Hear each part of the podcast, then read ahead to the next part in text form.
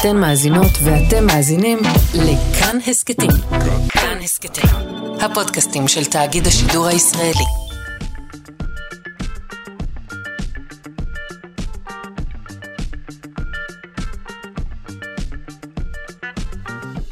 שלושה שיודעים. שלום, בוקר טוב, מה שלומכם? אתם על שלושה שיודעים, מגזין המדע והידע עם כל המחקרים, כל הפיתוחים המדעיים והטכנולוגיים וכל מה שבאמת מעניין לדעת. אתם על כאן תרבות 104.9 או 105.3 FM. Uh, הבוקר כרגיל שלל דברים מעניינים לפנינו. עוד שלב בהשתלטות הסינית על הירח. האם נאפשר להם את זה? Uh, נשוחח פה גם על uh, סרטן בלתי נראה וגם uh, על דו-חיים ועוד כהנה וכהנה.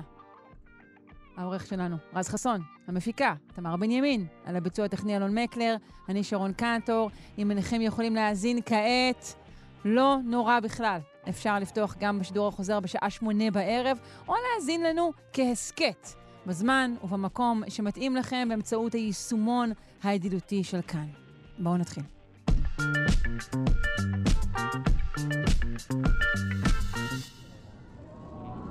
סינים על הירח.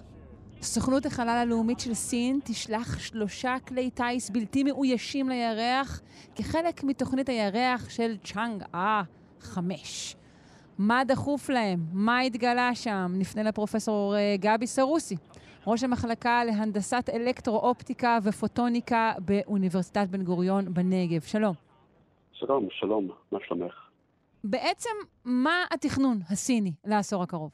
התכנון הסיני הוא בעצם רב-מימדים, הם מתייחסים לירח בתור גרם שמיים אסטרטגי שהם רוצים להגיע אליו, והם חקרו אותו כבר בתוכנית הצ'אנג מתחילתה. הם יודעים מה יש על פני הירח, והם רוצים, מה שנקרא, להביא משם את הדברים הטובים שקיימים שם. כן, אז יש איזה מינרל שהוא מינרל נחשק? זה בעצם לא מינרל, המינרל הזה הוא בעצם כל אדמת הירח, אפשר לומר. היא ספוגה בגז מאוד מאוד חשוב, שאגב הוא יותר יקר מאשר יהלומים, והוא נקרא הליום 3. הליום 3 הוא מה שנקרא איזוטופ של גז ההליום שמוכר לנו מניפוח הבלונים של ימי הולדת. הוא צורה שונה. מה שמייחד את הגז הזה, אתם יודעים שכל גז או מולקולה מורכבים מאטומים. בהליום רגיל שאנחנו מכירים יש שני פרוטונים שבעצם הופכים את זה להליום, ושני נאוטרונים שהם חלקיקים ניטרליים, וזה מולקולה של גז ההליום. לעומת זאת, הליום 3 הוא שונה מההליום הרגיל, הוא איזוטופ של ההליום הרגיל. יש בו שני פרוטונים, שזה מה שעושה אותו ההליום, אבל רק נאוטרון אחד. והוא מאוד מאוד נדיר. כלומר, אפשר לומר שבתוך גז הליום רגיל, כמות האטומים או כמות המולקולות של גז הליום 3 היא 1 חלקי 10,000 מסך הכל האטומים. כלומר, כל אטום 10,000 הוא בעצם הליום 3. עד כדי כך הוא נדיר. וואו, אוקיי. אה, ויש לו אה, משמעות אנרגטית, נכון? כן, בדיוק. עכשיו, מה מיוחד בירח? אה, הגז הזה הוא גז מאוד נדיר, אבל כשהשמש פולטת, יש ריאקציות גרעיניות בשמש, וחלק מהריאקציות גרעיניות זורקות לחלל את גז ההליום 3. והגז הזה מתפזר בחלל, ובסופו של דבר פוגע על, בכדור הארץ, באטמוספירה של כדור הארץ, שאז הוא בעצם מוכחד לגמרי, אבל כיוון שלירח אין אטמוספירה, אז הוא בעצם פוגע בפני הירח ונספג באדמת הירח. בעצם אותו אבק שאנחנו רגילים לראות שאסטרונאוטים הולכים ומעלים אבק על פני הירח, הוא ספוג כולו בגז הליום 3. ולכן הירח הופך להיות מאוד מאוד אטרקטיבי להפיק ממנו את הגז הזה. כי כמויות או ריכוז הגז הזה יחסית, הכל, היא מאוד מאוד גבוהה. כדי שנבין מה המשמעות של גבוהה, אתם תחשבו שזה ממש לא גבוה, אבל זה יחסית גבוה. כל, יש באדמת הירח הרגילה 15 מולקולות של הגז הזה מתוך מיליארד. בכתבים של הירח יש 50 מולקולות כאלה מתוך מיליארד מולקולות של אדמת הירח. כלומר, זה נשמע מאוד מאוד מעט, אבל יחסית זה הרבה מאוד, אוקיי? Mm-hmm. ובעצם המרוץ הוא להגיע לירח ולהפיק את הגז הזה ממנו, כי על הגז הזה יש חשיבות מאוד מאוד גבוהה ביקורי היתוך עתידיים. אוקיי, תרחיב על זה. מה זאת אומרת? אוקיי. עכשיו, מה שקורה, ברוב הכורים הגרעיניים שקיימים היום בעולם, או כולם בעצם, הם קורי ביקוע. אנחנו, uh, הכור עצמו מכיל אורניום טבעי, אורניום מועשר, 238, 235, שבעצם uh, מגיעים עליו נאוטרונים, מבקעים אותו, ובתהליך הביקוע נוצרת אנרגיה רבה, שהיא בעצם האנרגיה של כור הגרעיני. אגב, היא אותה אנרגיה של הפצצה הגרעינית, רק שבפצצה גרעינית היא משתחררת במכה אחת, ובכור היא משתחררת בצורה מבוקרת לאט-לאט. האנרגיה הזאת נקראת אנרגיית הביקוע. יש אפשרות אחרת להשיג אנרגיה גרעינית, והיא תהליך הפוך, תהליך שנקרא מיזוג, באנגלית פיוז'ן. אנחנו בעצם לוקחים שני אטומים קלים, בדרך כלל אה, אה, סוג מסוים של אה, מימן וסוג מסוים של הליום, מאחדים אותם ביחד בתהליך שנקרא מיזוג, וכאשר הם מאוחדים לגר, לגרעין אה, כבד יותר, ההפרש של המסה שלהם מופק בתור אנרגיה לפי נוסחת איינשטיין של E שווה NC בריבוע. כן. אוקיי? ובצורה כזאת ניתן לקבל הרבה הרבה מיזוג, ניתן לקבל הרבה הרבה יותר אנרגיה. זו הסיבה, אגב, שכשרוצים לעשות פצצה מאוד מאוד חזקה, עוברים מפצצת אטום לפצצת מימן. פצצת מימן היא בדיוק תהליכי מיזוג של חיבור של אטומים קלים לאטום אחד יותר כבד, ואגב כך, הפקת אנרגיה מאוד מאוד רבה. ומה היתרון של, של הליום 3 בעניין הזה? אוקיי, היתרון של הליום 3, 3, שהוא קודם כל יש בו כמות אנרגיה מאוד מאוד גבוהה פר יחידת משקל, כדי לתת רק אה, אילוסטרציה לעניין הזה. אם לוקחים אה, פצצה שתורכב פצצה גרעינית מבוססת על אלים 3, מספיק גרם אחד של החומר כדי להרוס עיר שלמה. גרם אחד? לפצצת... גרם אחד. גרם אחד להרוס עיר שלמה, כאשר אנחנו זוכרים שבמקרה של הירושימה ונגסקי, היו צריכים שם הרבה מאוד קילוגרמים כדי להרוס עיר שלמה. זה ההפרש בכמות האנרגיה שקיימת למסה של חומר. לדוגמה אה, נוספת, אה, ניתן להשתמש בערך ב-250 טון של הליום 3 על מנת לספק את כל תצרוכת החשמל של ארה"ב לשנה שלמה. זה כמות אנרגיה מטורפת, אבל 250 טון זה לא הרבה יחסית. לא, זה בכלל לא הרבה. 250 טון יכול להיכנס לתוך uh, תא המטען של מעבורת החלל, אוקיי? הבינלאומית. ואז, סליחה, סליחה, לא 250 טון, 25 טון. 25, אוקיי. 25 כן, טון, בדיוק. 25 טון מספיק על מנת לספק את כל תצרוכת החשמל של ארה"ב, שזה דבר שאין אותו בשום ריאקציה אחרת. הדבר הנוסף שקיים עם ההליום 3, שהריאקציה של ההליום 3, כאשר היא מבצעת את תהליך המיזוג, במקרה הזה נניח עם אטום מימן, או שני אטומי, או שני מולקולות של הליום 3, או שני אטומים של הליום 3, ניתן בעצם אה, לקבל תוצרים שהם לא רדיואקטיביים, כי בתהליך עצמו לא נפלטים נאוטרונים. בדרך כלל בתהליכים גרעיניים נפלטים הרבה מאוד נאוטרונים, שהופכים את תוצרי הביקוע או תוצרי המיזוג לחומרים מאוד מאוד רדיואקטיביים שצריך להיפטר מהם, ויש איתם הרבה מאוד אישיוז אה, שקשורים להגנת הסביבה. לעומת זאת, בתהליך הזה הוא תהליך נקי לחלוטין. כל מה שנפלט ממנו זה הליום רגיל ומימן, זה הכל. וזה שני אטומים שאין אותם, אין איתם שום בעיה, הם נפלטים לאטמוספירה, וזה נהדר. אין איתם שום בעיה. אז התהליך עצמו הוא נקי, והיכולת לתת הרבה מאוד אנרגיה ליחידת מסה היא מאוד מאוד גבוהה. לכן החומר הזה כל כך אטרקטיבי, ויש מרוץ של המעצמות הגדולות, שזה בעיקר ארה"ב וסין, להשיג את החומר הזה בכמויות גדולות, ובאמת, כמו שאמרנו, על אדמת הירח הוא קיים. אז, אז בדיוק, שיש... אני, ממשיך, אני ממשיכה אותך, ואני אומרת, חומר שהוא כל כך אטרקטיבי, אמ, לטובה ולרעה, שיכול אה, להרוס אה, מחד בגרמים בודדים ולקיים מאידך אה, בטונות, לא, ב, לא בכמויות גדולות מדי, חומר כזה פשוט יהיה שייך למעצמה כלשהי בסגנון כל הקודם זוכה? איך זה הגיוני? אוקיי, זה כבר קשור לרגולציה של חלל והכוכבים, זה דברים שעולם המשפט עוד לא, עוד לא הספיק, מה שנקרא, להגיע לרמת לא ה... לא הספיק, שנזכר מתי נחתנו על הירח, זה כבר היה כן. די מזמן.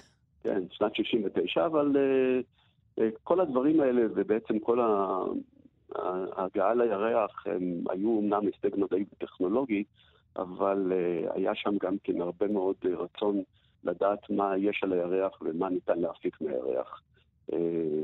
למשל, אפולו 11 שנחתה ב-20 ביולי 1969 לירח, נחתה במה שנקרא ים השלווה על הירח.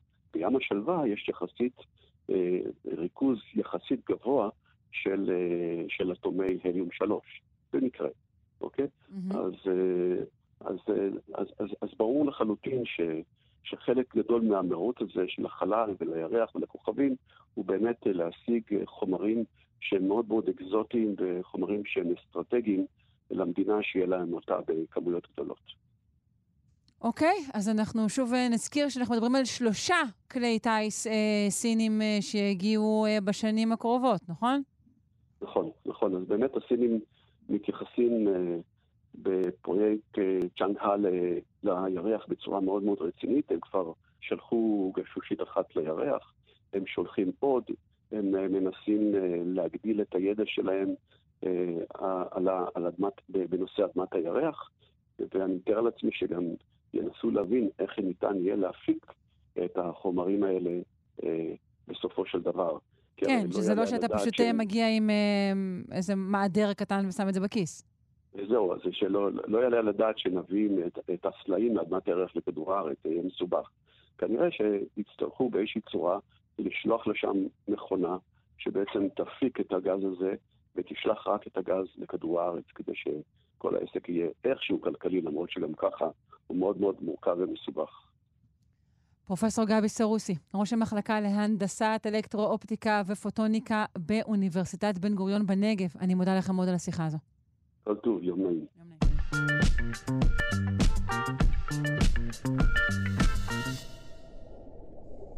אנחנו עם יצור יפהפה ומסתורי, מעין אה, סרטן רואה בלתי נראה.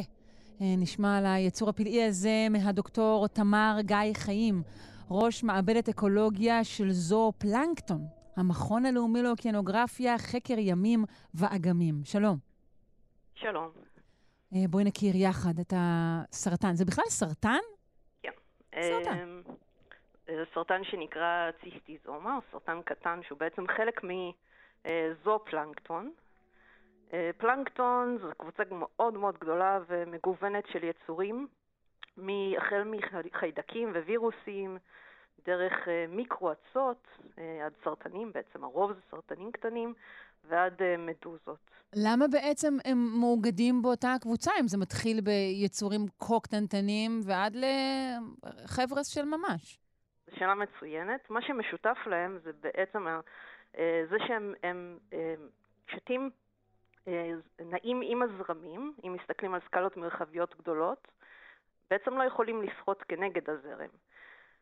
אבל אם אנחנו יכולים להבחין ביניהם, אז אנחנו מבחינים בין שתי קבוצות, או פיטופלנקטון שהן האצות הזעירות, הקטנות, שעושות את הפוטוסינתזה, בעיקר נמצאות בחלק העליון של האוקיינוסים, שנקרא האזור האפיפלגי או האזור הפוטי, אליו מגיע האור, וזו פלנקטון שנמצאים בכל עמודת המים, ואלו בעלי החיים.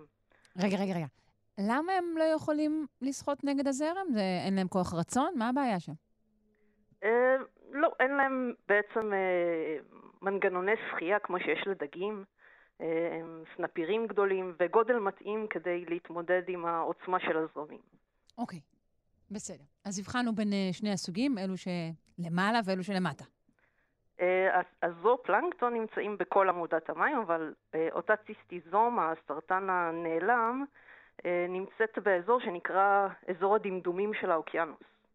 אזור המזופלגי זה שכבת מים בעומק של 200 עד 1,000 מטר, שהוא אזור שהוא אה, קר יחסית וחשוך. מגיע אליו פחות מ-1% מקרינת השמש. אה, וואו. אה, עם אילו אתגרים הוא מתמודד? סרטן ש... חמוד זה. אז מה שבאמת אה, שמאפיין את ה, בכלל את, ה, את האזור הפתוח בים, זה שמאוד קשה שם אה, לראות בלי להיראות. את יכולה לדמיין לך אה, משחק מחבואים במגרש כדורגל עצום, את נמצאת במר, במרכז המגרש, אין בעצם מאחורי מה להתחבא. Mm. ולכן... אז רק אם אני אה, אמרח על כל גופי צבע ירוק, נגיד, ואנסה לא לזוז. בדיוק, בדיוק. אז זה מה שבאמת עושים חלק גדול מהיצורים אה, הפלנקטונים בים, הם שקופים. אה, Mm. וכשאני יוצאת לדגום בים, יחד עם אה, המעבדה שלי, עם עוזרי המחקר, עם הסטודנטיות, אנחנו משתמשים ברשת פלנקטון. זו רשת צפופה, נראית קצת כמו רשת של פרפרים, ובסוף הרשת יש אה, כוסית סינון, קוראים לה cod end. אה, הרשת, הרשתות האלה נגררות מאחורי אה, סירות או ספינות מחקר, וכשאנחנו מעלים אותם לסיפון, הרבה פעמים אנחנו רואים בתוך הכוס שנראה שלא מצאנו כלום, אין כלום, רק כאילו- מים. כאילו הכוס או הדלי פשוט ריקים. בדיוק, אבל אז אנחנו לוקחים את הדוגמת פלנקטון ומביטים בה מתחת למיקרוסקופ, ומה שנגלה לעינינו זה ממש ג'ונגל מטורף של יצורים ממש מרהיבים בצורתם. זה, זה. מדהים. אז רגע, באיזה גודל הוא הסרטן הזה? הסרטן הזה יחסית לזו פלנקטון הוא די גדול, הוא בגודל של אגרוף. אמ, ועדיין, אם ת- תדוגי אותו ב- ב- ברשתך, כמובן אה, לצורך מחקר, ואת ת- ת- תעזרי לו ותסייעי לו, אה, לא תראי אותו? יש אני סיכוי? לא אראה אותו, אני לא אראה אותו גם בגלל שהוא שקוף וגם אמ, מדענים מקבוצת, מאוניברסיטת דיוק בארצות הברית, הם, הם צילמו את הסרטן הזה במיקרוסקופ אלקטרונים סורק. המיקרוסקופ הזה מאפשר הגדלה ברזולוציות של אה, ננומטרים בודדים, ננומטר זה מיליונית המילימטר. ומה שהם מצאו זה שהגוף שלהם מכוסה בבליטות קטנות. אה, כל בליטה בגודל של 50 ננומטר, והבליטות האלה בעצם אה, מפחיתות את הח- החזר האור מהגוף של הסרטנים האלו, קצת כמו גלימת ההיעלמות של הארי פוטר. כן. אז יש להם, אה, ויש להם עוד, יש להם גם עיניים מאוד גדולות. בדרך כלל אה, יצורים, גם השקופים בפלנקטון, אז יש עיניים שהן כהות כדי אה, לקלוט את כל הש- הפוטונים שכבר מגיעים אה, למים ה- היותר עמוקים. והעיניים בעצם זה משהו ש... הכהות זה משהו שטורפים יכולים לזהות. ומה שאצל הסרטן הזה, בעצם העיניים הגדולות מחלקות את ה... אה, אותם פיגמנטים באזור גדול, ואז אה, בעצם זה נראה שהעיניים שקופות לגמרי. כלומר, הוא באמת, הוא, הוא רואה טוב ואינו נראה כמעט כלל. עכשיו, הוא, הוא, הוא לא נראה, אני מניחה, לא רק לעינינו האנושיות, אלא בעיקר לעיניים של טורפיו. נכון, וגם להם יש כל מיני פטנטים אה, למצוא, אה, למצוא טרף שהוא, אה, שהוא שקוף. אה, בים, אז בים, באזור הזה, אזור הדמדומים, טורפים אה, וגם נטרפים פיתחו אה, מה שנקרא ביולומינציה. ביולומינציה, או בעברית נאורנות ביולוגית, אה, יכולת לייצר אור. אז זה יש מין כמו בעצם... ואז הם אה, יכולים לסרוק ככה את האזור וכן לראות גם את היצורים הבלתי נראים, את השקופים? נכון, נכ- אה, נכון. איך נכון. זה נעשה? אז uh, יש uh, שיטות שונות, שיטה כימית בעצם לייצר uh, אור במעמקים, um, וזה בעצם סוג של מרוץ חימוש. Uh, מצד אחד הטורפים, מצד שני הנטרפים. Uh, היכולת הזאת uh, להערה ביולוגית בעצם משמשת מצד אחד לאתר את הטורפים, מצד שני uh, uh, גם אצל הטורפים עצמם זה דרך uh, לאתר את הטרף uh, ואפילו למשוך אותו. אני... מה לגבי רבייה? נגיד אם הסרטן הזה רוצה להתרבות, הוא צריך לחפש לעצמו פרטנר, פרטנרית, לא? זו שאלה מצוינת. אז אולי, בעצם אולי כן כדאי לו להיראות לפעמים. נכון. אז זו שאלה באמת מצוינת, כי אה, אם הם כל כך אה, נעלמים, אז איך אה, כשהם רוצים להתרבות הם מוצאים אחד את השני? אז אה, אחד הרמזים אה, נמצא באנטנה הארוכה שנמצאת רק אצל הזכרים, ומה שהם מצאו אצל באנטנות האלה, אברי חישה, זה שהם מכוסים בקולטנים לחישה כימית. אז הם בעצם יכולים סוג של להריח את הפרומונים שמפרישות הנקבות וככה לזהות אותם. רגע, את אומרת סוג של להריח, את יכולה לדייק? אם זה לא בדיוק להריח, אז מה כן, זה? זה, זה, זה, לחוש, כלומר לא, לא מעורב כאן אף, כמו שיש לנו. אה, אלא חישה כימית. זאת אומרת, הם מזהים את, ה, אה, את המולקולות שמפרישות הנקבות, וככה יכולים להגיע אליהם.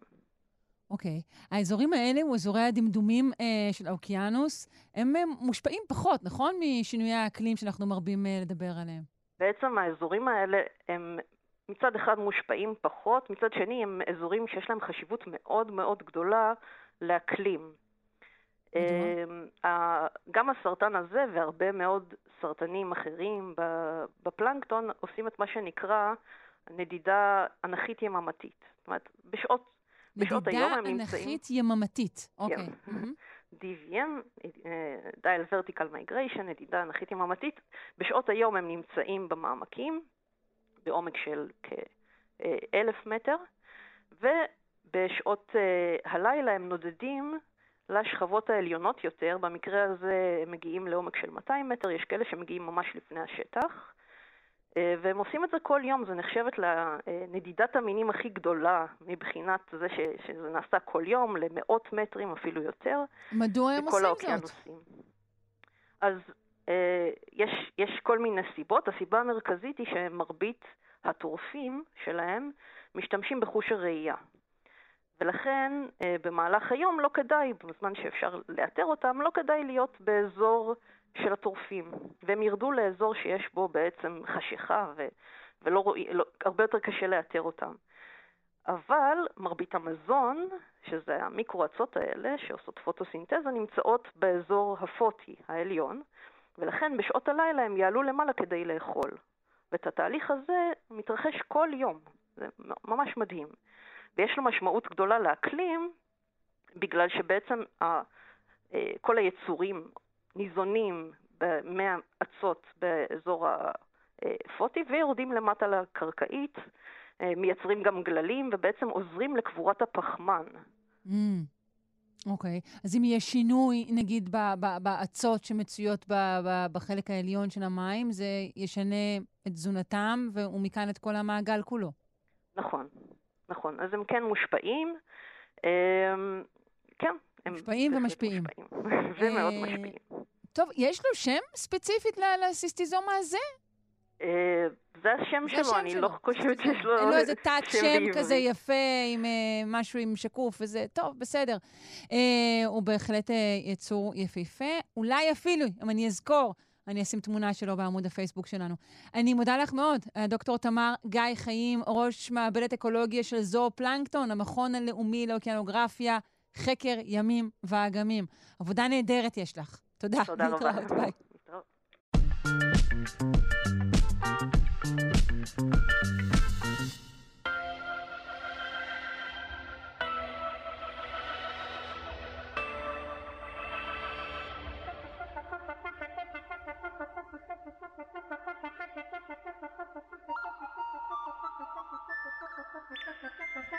אנחנו יודעים שלמיני סלמנדרות יש אה, יכולת רגנרציה, נגיד לגדל את הזנב שלהם אחרי שהוא נתלש.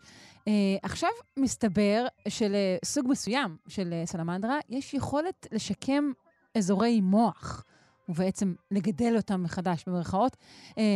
נשוחח עם הדוקטור נועה בלדה, ממרכז סגול למוח ותודעה באוניברסיטת רייכמן, על המחקר החדש והמדהים הזה. שלום.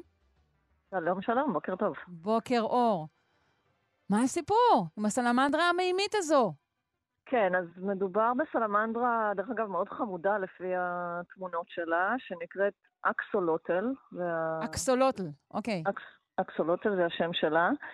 אה, והיא באמת ידועה ביכולת אה, לגדל מחדש אה, איברים שלמים בגוף, לא רק זנב, גם ידיים ורגליים שנקטעות וכולי, אפילו את חוט השדרה.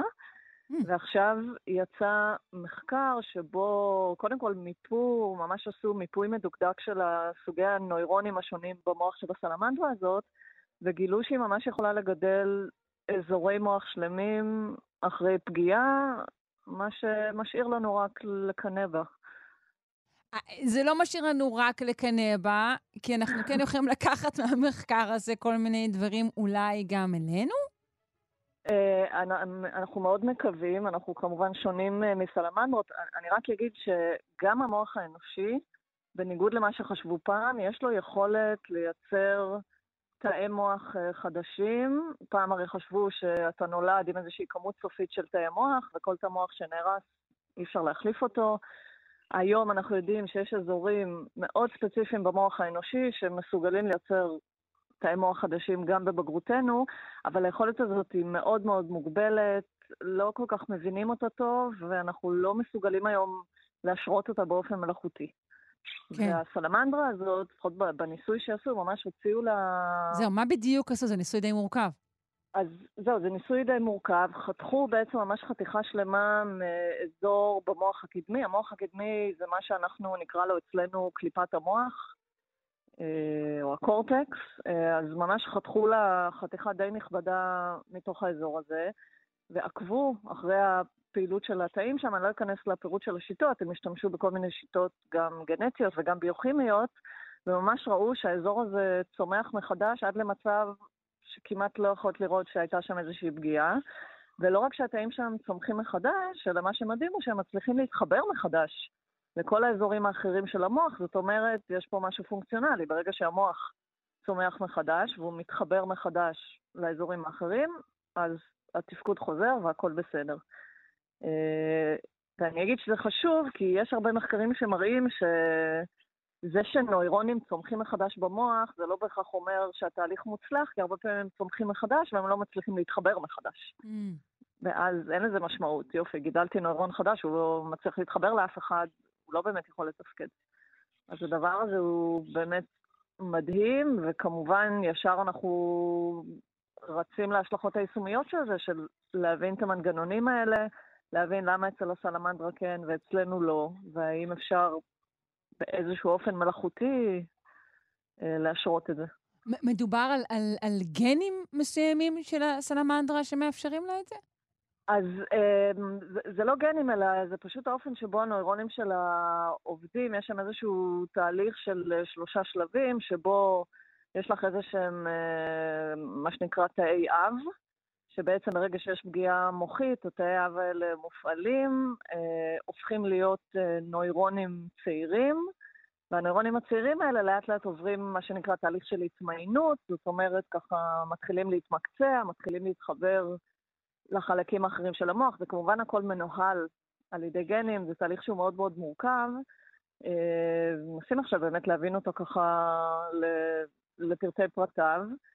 מה שמעניין הוא, הם, כמו שאמרתי, הם עשו בעצם מיפוי די מדוקדק של סוגי הנוירונים במוח של הסלמנדרה הזאת, והם הראו שמבחינת הרקמה המוחית, הסוגים של הנוירונים והאופן שהם עובדים והחומרים שהם מפרישים, זה מאוד דומה למה שיש במוח האנושי. כן דומה. דומה, דומה יופי. מבחינת המבנה והתפקוד, ואז באמת נשאלת השאלה, איפה, מה, מה מבדיל? זאת אומרת, למה אצלה, על, על, על אותו חומר גלם כן יש התחדשות, ואצלנו לא ברמה הזאת. אבל ייתכן שיוכלו לסנטז את, את התהליך ולחקות אותו, אם, אם יש אמ, אלמנטים דומים. אנחנו מקווים, זה כמובן לא יקרה מחר. לא, זה לא קורה מחר? אה, לא. אמרו לי שזה קורה ביום שלישי. אוקיי. הלוואי. הבנתי. אבל אה, כן, לאט לאט, ואני אגיד, יש כמובן היום הרבה עניין בתהליכים האלה של היכולת של המוח לשקם את עצמו, זה משהו שמאוד רלוונטי למחלות ניווניות, לשבץ מוחי, לפגיעה טראומטית. במוח, ואני אגיד, המוח האנושי יש לו את היכולת הזאת, אבל היא מאוד מוגבלת, והיא לא תמיד מצליחה. כן, בינתיים. כן. אה, טוב, תודה רבה אה, לך וגם לאקסולוטל, נכון? כך זה? אקסולוטל. אקסולוטל, הסלמנדרה כן. המימית המשתקמת הזו. תודה, דוקטור כן. נועה אלבלדה, ממרכז סגול למוח ותודעה באוניברסיטת רייכמן. להיט. בשמחה, ואני רק אנצל את כן? ההזדמנות? הזאת להגיד לכולם אה, שנה טובה ומתוקה. אה, שנה טובה, נכון, שנה טובה גם לך. התחדשות uh, תאית והתחדשות בכלל. הלוואי, על כולנו. ביי.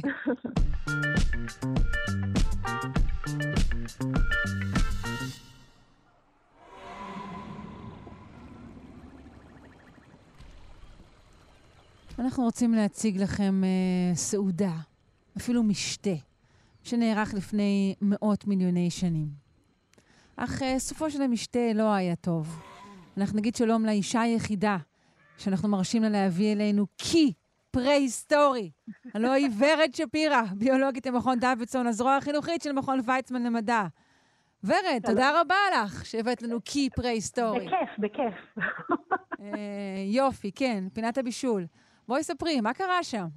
או, אז, אז יש כל מיני מינים של מאובנים, נכון? יש כל מיני סוגים וכל מיני צורות של מאובנים, כי מאובן בגדול זה לא שלד של דינוזאור או שלד של משהו שחי פעם, מאובן זה שריד של יצור חי כלשהו שהשתמר, וזה יכול להיות שלדים עצומים ושלמים שמסבירים לנו איך החיה נראתה, אבל זה גם יכול להיות צמחים, או יכול להיות יצורים ככה מאוד מאוד קטנים וצנועים וזעירים, אמ, אבל זה גם יכול להיות שאריות של היצורים האלה.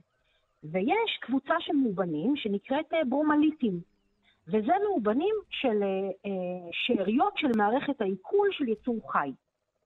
אז זה יכול להיות קופרוליטים, שזה כבר דיברנו עליהם בעבר, שזה בעצם קקי של דינוזאורים שהתאבן, וככה אנחנו יכולים ללמוד... אה, נכון, קקי של דינוזאור, בטח. נכון, על האקולוגיה של היצור, ומה הוא אכל, ואולי הוא סבל מטפילים, ואפשר למצוא ככה כל מיני רמזים לאורח החיים שלו בתוך המאובן של הקקי. ויש מאובנים של uh, תכולת הקיבה, ויש מאובנים של צנפות, של uh, שאריות שיצאו החוצה ממערכת העיכול אחרי שהן התעכלו, כמו שאנחנו מכירים מצלשמות או, או מנחשים. ויש גם את מה שאנחנו מצאנו היום, שזה, שזה קי של יצור קדום, שאכל את הארוחה שלו לפני כ-150 מיליוני שנים אה, אי שם בסוף תקופת היורה, אה, ואנחנו מדברים על מאובן מאוד מאוד צנוע. רגע, איך, איך בכלל מזהים מאובנים או. מהסוג הזה? כלומר, אתה, איך אתה בכלל יודע כן, שמצאת? זה לא שאתה הולך ואומר, או, הנה כלי של דינוזאור כן, שחי כאן לפני. כי מאובנים אז... גדולים יותר, אתה יכול לזהות אותם, פחות או יותר.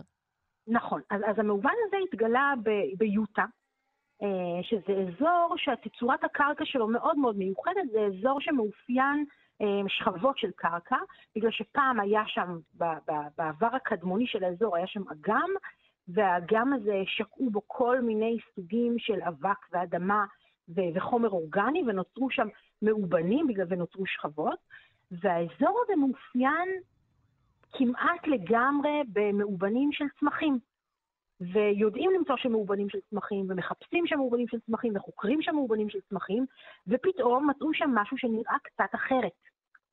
וכשרצו לראות מה זה הדבר הזה שלא נראה כמו מה שאנחנו רגילים למצוא שם כל הזמן, הסתכלו יותר לעומק וגילו שמדובר בריבוע מאוד מאוד קטן, זה משהו שבסך הכל כל הגודל שלו זה כמה סנטימטרים על כמה סנטימטרים, אבל הוא לא נראה כמו מאובן רגיל. כלומר, אני רואה שיש כאן משהו שהוא לא תצורת הקרקע האופיינית, משהו שהוא בולט מתצורת הקרקע. כשאני מסתכלת על זה, זה נראה כמו מאובן, כי נראים כאן שרידים של משהו שחי פעם, אבל אלה לא צמחים. וכשהסתכלו יותר לעומק, זה נראה כמו ערימה שמכילה קצת עצמות של צפרדעים, משהו שנראה כמו איזושהי עצם שהייתה שייכת ל, לראשן, ואז גם איזשהו משהו שנראה כמו שארית של סלמנדרה. וכשחשבו, אוקיי... רגע, וזה לא יכול להיות תוצאה, נגיד, של איזה אה, אה, אסון, סחף, שקיבץ את כל אלו יחדיו? אז התיאוריה הכי טובה היא כי מכיוון שמדובר במשהו שנראה כאילו לעשו אותו, וככה איגדו אותו ככה ביחד, זה נראה כאילו נתנו בזה איזה שהם אה, נגיסות שכאלה, או איזה שהם אה, מעיכה שכזאת שאופיינית לאכילה, ולא נראה שהם מעוקלים עד הסוף. כלומר, אין לזה את התצורה של משהו שהיה כבר במערכת העיכול ועבר עיכול מלא ויצא כסקופרולית, אלא משהו שהוא ככה די באמצע. והתצורה, ויש שם עוד אה, חומר מאובן סביב העצמות האלה, שטביעת האצבע הכימית שלו מצביעה על זה שמדובר באיזשהו משהו שהיה חומר אורגני פעם, איזושהי רקמה של חומר אורגני, ולכן הסברה היא שמדובר במשהו שמישהו הקיא. אוקיי. Okay. אה, מי, מי, מי, מי הוא אותו מישהו? מי הוא הטורף הזה שלא היה מרוצה מהסעודה? אז לא יודעים. לא יודעים, יש כמה השערות. אה, אנחנו לא יכולים בשום אופן לדעת מי זה היה, מכיוון שאין כאן רמזים למי היצור שהקים את הדבר הזה. אנחנו כן יכולים לדעת שהוא אכל דו-חיים ו- ואולי גם דגים, ושהוא אכל בסביבה מימית.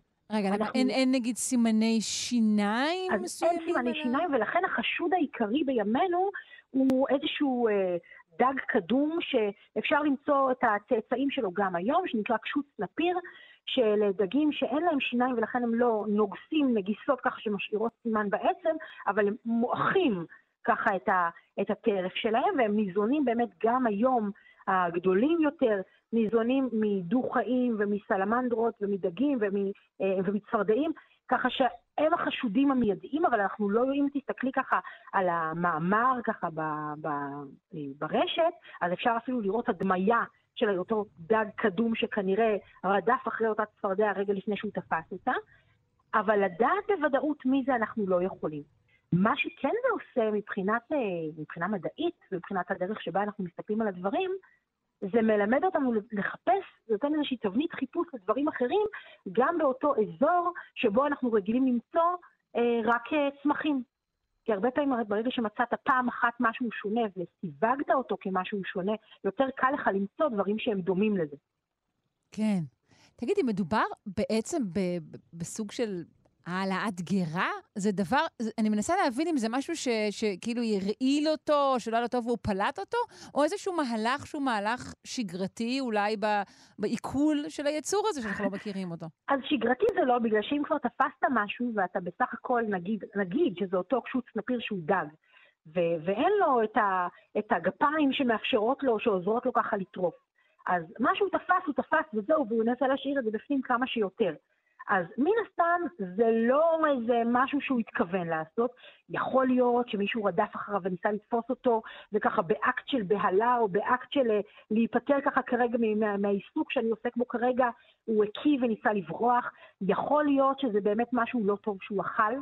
אמ, יכול להיות שהוא באמת חטף איזשהו טפיל או איזשהו אה, אה, משהו שגרם לו להקיא, אנחנו לא יודעים. את זה אנחנו לא נדע, לא מהמאובן בכל מקרה.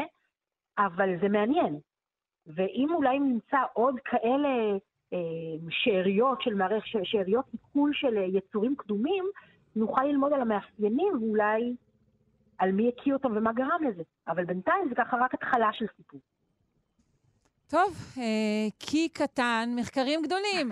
אה, אני שמחה מאוד אה, שהבאת לפתחנו את, ה, את האירוע הזה. תודה רבה. ורד שפירא, ביולוגית ממכון דוידסון, הזרוע החינוכית של מכון ויצמן למדע. ביי ביי, בתיאבון. ביי ביי.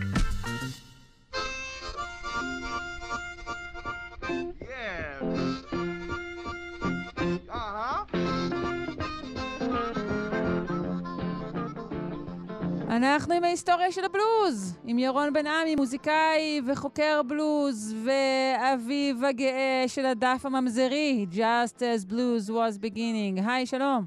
מעניינים. בסדר גמור. Uh, אנחנו ממשיכים בעצם המינסטרל שואוז שהתחלנו לדבר עליהם הפעם שעברה? אנחנו ממשיכים עם המינסטרל שואוז, עם תופעה מאוד משונה שקרתה להם, שהתחלנו לדבר עליה בפעם הקודמת, והיא ששחורים מתחילים uh, להפוך לכוח משמעותי בתוך המינסטרל שואוז, והדבר המוזר בזה, זה שצריך לזכור שהפואנטה של המינסטרל שואוז מראשיתן, הייתה להציג פרודיה גזענית, לבנה, צפונית, על תרבות שחורה דרומית מדומיינת. נכון, אז איך זה, איך זה מה... קורה? מה, זה מין reclaiming כזה? זה אה, שינוי נסיבות דרסטי. לשינוי נסיבות הזה קראו מלחמת האזרחים, שמוטט את הבסיס של אותו, אותה תרבות דרומית מדומיינת כשביטל את העבדות, ויצר תנאים חדשים לגמרי. אחד הדברים שקרו זה שארצות הברית נשטפה בגל אדיר של נוסטלגיה. נוסטלגיה לימים של לפני המלחמה, לאידיליה המדומיינת, הרי נוסטלגיה זה לא באמת תרגיל בזיכרון, נוסטלגיה היא תרגיל בשכחה, ולשכוח את כל מה שלא היה יפה. אז אה, גל של, אדיר של נוסטלגיה שוטף את ארצות הברית, בדיוק בתקופה שנוצרת תעשיית הפופ, ומאז ועד היום הנוסטלגיה היא מרכיב מרכזי ביותר, אם לא המרכזי, בתעשיית הפופ הלבן. והנוסטלגיה הזאת למה שהיה ועבד, גורמת ללבנים להסכים לראות שחורים מגלמים את התפקידים של השחורים המדומיינים. כי כאילו הם יותר אותנטיים, אותנטיות היא בת זוגה של נוסטלגיה, אותנטיות ונוסטלגיה הן שתי החיות הרשעות של סינדרלה. וכאילו אם אנחנו נעלה שחורים על הבמה, אז הם יודעים לעשות בצורה יותר אותנטית את התרבות השחורה המדומיינת שאותה אנחנו רצינו להציג. כן, זה יהפוך וכך, את כל התרגיל הזה להרבה יותר קל, אוקיי. ו- וגם יש, גם הגיוני לחשוב ששחורים יודעים יותר טוב לעשות מוזיקה של שחורים, למרות שכאמור זאת לא באמת המוזיקה של שחורים, זו קריקטורה שלה. ואז מתחיל גל של להקות minstrels שחורות, שגם הם נדרשים לצבוע את פניהם ב blackface, בצבע שחור, כדי להתחזות לא לשחורים, אלא לשחורים מדומיינים, כן? כן לשחורים זה... של ה minstrel. פעלול סימולקרי שאי אפשר אפילו להתחיל לחשוב עליו, זה ממש מוזר. לא, זה... גזענות זה מבוך מראות בלתי נסבל. כן. והמינסטרס השחורים האלה, כדי לתת את השירות שהקהל הלבן שיכול לשלם היטב רוצה, הם מתחילים גם לשיר את השירים הנוסטלגיים האלה, כמו השיר שאנחנו נשמע עוד רגע, שיר שנקרא The Old Log, Log Cabin in the Lane, כלומר בקתת העצים הקטנה שבמשעול, שזה שיר על כנראה עבד משוחרר זקן שמבכה את ימיו האחרונים כבר האדון שלו וגבירתו מתו מזמן והם כבר קבורים והוא נשאר לבדו. זאת מין נוסטלגיה פתטית כזאת, זה היה שלאגר מטורף. אז רגע, כלומר האותנטי, כאילו השחורים, מאמצים את הזיוף, אבל בעצם בכך כן. אולי נוצרת איזו מין אותנטיות חדשה מוזרה. זה כיוון חדש לייצר את האותנטיות הזאת, את צודקת. אבל אה, הם פונים בסופו של דבר למסלול אחר של האותנטיות, והאותנטיות הזאת תשמר על ידי לבנים. אז בואי נשמע רגע את Old Log Cabin in the, rain, in, in the Lane בביצוע שחור של uh, uh, זמר שחור שהקליט הרבה מאוד בתחילת המאה, שקוראים לו קארול סי קלארק, ואז נדבר על מה ששמענו.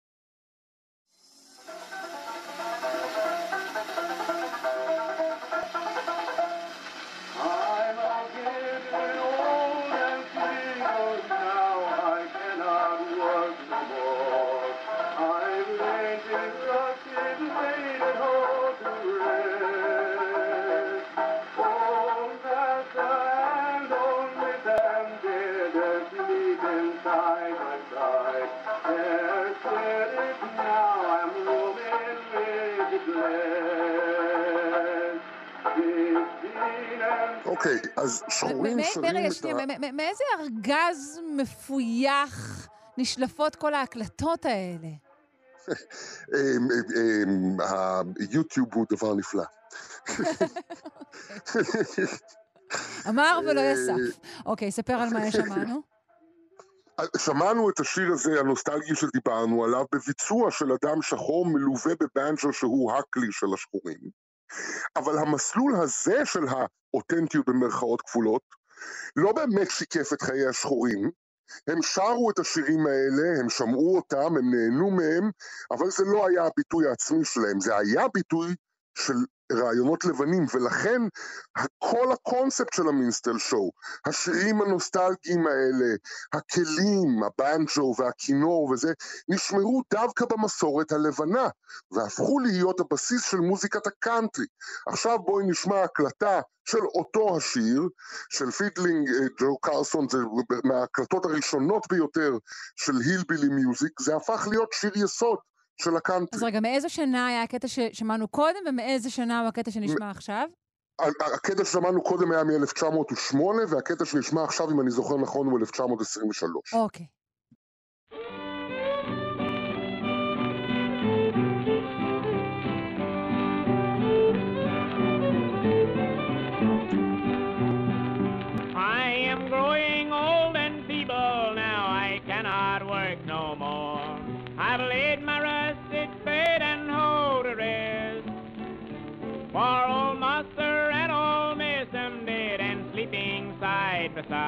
Side, while the spirits now am roaming with the blessed. זהו אותו השיר, רק הוא עבר למסורת אחרת. כן. למסורת הלבנה. נכון, כל, כל, לא המ, כל, המש, כל המשקע, הכובד שלו הוא במק... נשמע לי במקום גם קצת אחר, אני חייבת במקום, להגיד. במקום אחר לגמרי, כי הוא מנוגן על ידי אה, לבנים כאן. אה, האותנטיות השחורה היא לא הייתה שם, משום שזה משקף איזו חברה שבה השחורים יושבים בכפר והם עבדים וכן הלאה וכן הלאה. אבל אנחנו כבר נמצאים בתקופה שבה יש תהליך של איור של שחורים, ורוב הקהל של המינסטר שואוז גם הוא יושב בערים, ובעצם החוויה שלהם של השחורים מתחילה להיות הרבה של שחורים מסוג אחר. של שחורים עירוניים שגרים בשכונות עוני פחות או יותר, רובם לפחות, אה, ומתחיל להתגבש התדמית שעד היום לצערנו יש לשחורים בארצות הברית, של אה, פושעים פוטנציאליים. ומתחילים להיכתב שירים שמדברים אל הרגש הזה אצל לבנים, גם על ידי שחורים. למשל, סאם לוקאס, כוכב גדול של המינסטרסי השחור, אה, כותב שיר שנקרא The Coon with a Razor, קון זה כינוי גנאי לשחורים, עם, עם התער, כלומר הוא מסתובב ומחפש צרות. והשיא של זה שפותח עידן שנקרא קון סונגס, שירים גזעניים נורא, בדיוק על הנושאים שירים האלה. גזעניים שנכתבים שוב גם על ידי שחורים? בייחוד. הלהיט הכי גדול בתחום, הלהיט הכי גדול בתחום נכתב על ידי שחור בשם ארנסט הוגן, והשיר נקרא All Coons Look Alike to Me. כל ו- הקונס, כל השחורים נראים לי אותו דבר. ירון, זה בזמן אה, אמת, או, שה, או שהניתוח שלנו של היום אומר, הדברים האלו היו גזעניים, זה בזמן אמת כך היה? כך נתפס? זו גזענות, בוודאי שזה נתפס ככה. והעטיפות של השיט מיוזיק, של, ה- של התווים של השירים האלה, יש עליהן קריקטורות גזעניות של שחורים. זה היה חלק ממערכת גזענית איומה ונוראה, אבל העובדה ששחורים מתחילים לכתוב את השירים האלה ומופיעים איתם וזוכים להצלחה אדירה, אה, מאפשרת פריצה של המון שחורים אל תעשיית הבידור, ככותבים, כמלחינים, כמבצעים, וזה זה מניח את היסודות למהפכה האדירה במוזיקה השחורה של העשור האחרון של המאה ה-19, מהפכה שמתחילה מתוך החיפוש הזה הלבן אחרי אותנטיות שחורה, עוברת דרך הריקטור, הקריקטורה הגזענית הלבנה, שנכתבת על ידי שחורים.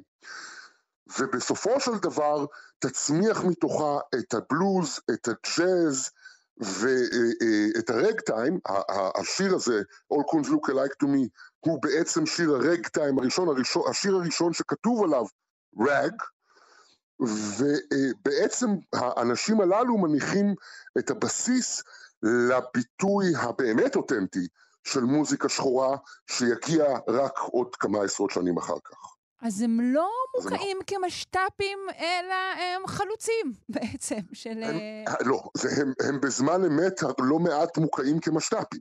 אוקיי. אה, אה, אה, ארנסט הוגן מאוד התחרט על כך שהוא כתב את השיר הזה, אבל יחד עם זה הצטדק בדיוק במה שאני אמרתי, שהוא, השיר הזה אכן פתח את הדלת דרך. בפני הרבה מאוד שחורים, אבל הוא באמת הצטער על זה עד סוף ימיו. אגב, אוקיי.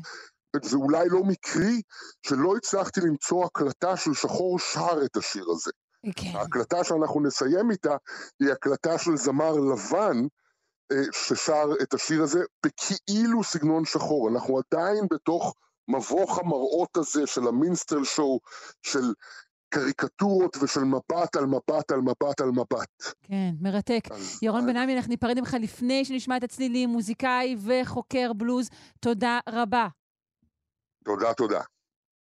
All coons look alike to me, sung by Arthur Collins with his banjo accompaniment by Mr. Bess L. Osmond, Edison Record.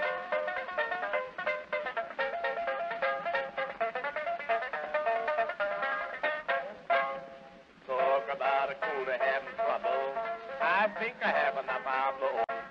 It's all about the Lucy Katie trouble, and she has caused my heart to mourn. There's another coon about her from Virginia.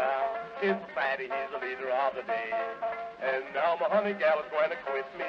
Yes, she's gone and drove the coon away. She's no excuse to turn me loose. I've I've been abused, and I'm all confused. Lord, cause he's worth tears in this say will. Four coons are looking like to me. I've got another boy, you see, and he's just as good to me as you, nigga, it's time to be.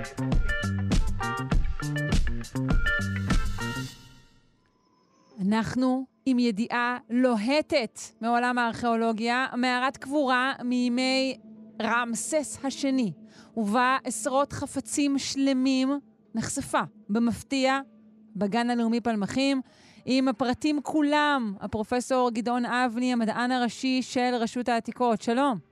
שלום, בוקר טוב. אנחנו כאן נזעקנו אותך לאירוע מיוחד מחוץ לפינתך, שכן אה, לא כל יום אה, מוצאים אה, מערת קבורה כזו, עם כל כך הרבה פריטים שלמים, נכון? כן, האמת שלא רק לא כל יום, גם לא כל שנה או עשור. אה, אני מניח שהרבה מהמאזינים אה, ראו את הסרטים של אינדיאנה ג'ונס, שהארכיאולוג פתאום נכנס לאיזה חור באדמה ומתגלה לפניו עולם שלם של אה, כלים עתיקים, חפצים, גם, אנחנו מדברים על מערת קבורה, גם שלדים, וזה דבר שהוא מאוד מאוד נדיר, הוא לא כן. קורה כי ברוב מוחלט של המקרים המערות הללו או שנשדדו כבר בתקופות קדומות, או שבתקופה המודרנית, או שחצי נהרסו, או שכוסו באפר, והרגע של הגילוי שאתה נכנס למקום שבו פעם אחרונה אה, היה בן אדם אה, משהו כמו שלושת אלפים שנה לפני זמננו, אה, זה רגע שלא להרבה ארכיאולוגים בכלל בעולם זה קורה, וזה באמת יותר כאילו לקוח מסרטי ההרפתקאות ההוליוודיים. אז מי שגילה אבל- את זה, זה, זה פקח רשות העתיקות, נכון? בשם דרור ציטרון. הוא, הוא, הוא גילה את זה במפתיע?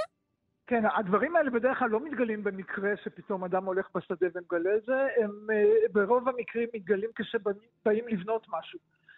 אה, וזה בדיוק אה, המקרה הזה, בגן הלאומי פלמחים, ממש על חוף הים, עבד טרקטור בבנייה של איזשהו מבנה ששייך לגן, ופתאום הכף של הטרקטור, אה, במקום להוציא עפר, אה, גילתה איזשהו חלל.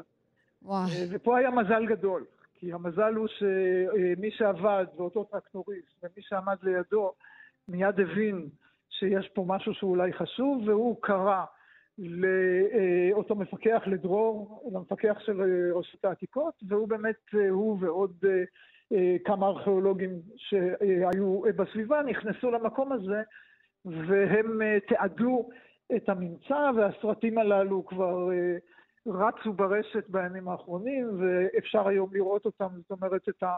מה אתה רואה כשאתה נכנס. סליחה על השאלה, אולי מעט, אה, לא יודעת, חרדתית. כשמתגלה אה, מערה כזו, פשוט נכנסים אליה? כלומר, זה לא, לא, אני- אתה לא, לא מפחד שתיפול לך התקרה על הראש או משהו? אז א', בוודאי אה, אה, יש סכנות מהסוג הזה, ולכן יש גם אה, ציוד, יש קסדות, יש סולמות, יש פה את החלק של ההרפתקה, נגיד, בעניין הזה. וכמובן צריך לבדוק שהמקום לא יתמוטט עליך. שוב, בסרטים של אינדיאנה ג'ונס זה קורה, במציאות פחות. אוקיי. אבל אם אנחנו מסתכל- מסתכלים רגע למה זה חשוב, ומה זה נותן לנו, אז... כן, פה נדבר על המערה עצמה בכלל, על התקופה, מה מצאנו שם. אז כן, בואי, קודם כל בואי נדבר על המערה ועל ההקשר, כי אין פה את העניין של למצוא איזשהו אוצר ולהוציא אותו ולקחת אותו ולהציג אותו. החפצים שנמצאים במערה מוכרים. יש שם הרבה מאוד אה, אה, כלי חרס מסוגים שונים, יש שם קנקנים, יש שם אה, כריות, יש שם נרות חרס. זה טיפוסים שמאותה תקופה, אנחנו בתקופת הברונזה המאוחרת, סדר גודל של אה, 3,300 שנה לפני זמננו, המאות ה-13, 12 לפני הספירה.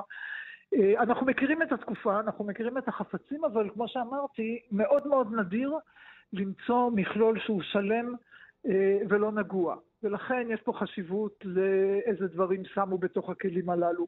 אנחנו היום יכולים לזהות את סוגי הצמחים, אה, את ה... מה היו מנחות הקבורה. הרי הכלים האלה לא הגיעו סתם למערות, הביאו אותם אנשים כחלק מטקסים דתיים. רגע, רגע, אה, אני שני, שנייה קודם לכן. כי בדברי הפתיחה, ובכלל, המערה הזו אה, מוצגת כמערה מימי רעמסס השני, אך היא נמצאה בפלמחים. זאת אומרת שהאזור היה בשליטתו ותחת חסותו של רעמסס? אה, כן, זה חלק מההיסטוריה הארוכה של ארץ ישראל. אנחנו היינו... אה, אז בוא תרחיב לנו מעט על התקופה הזו. אה, אנחנו מדברים על תקופה שארץ ישראל נמצאת תחת שלטון מצרי.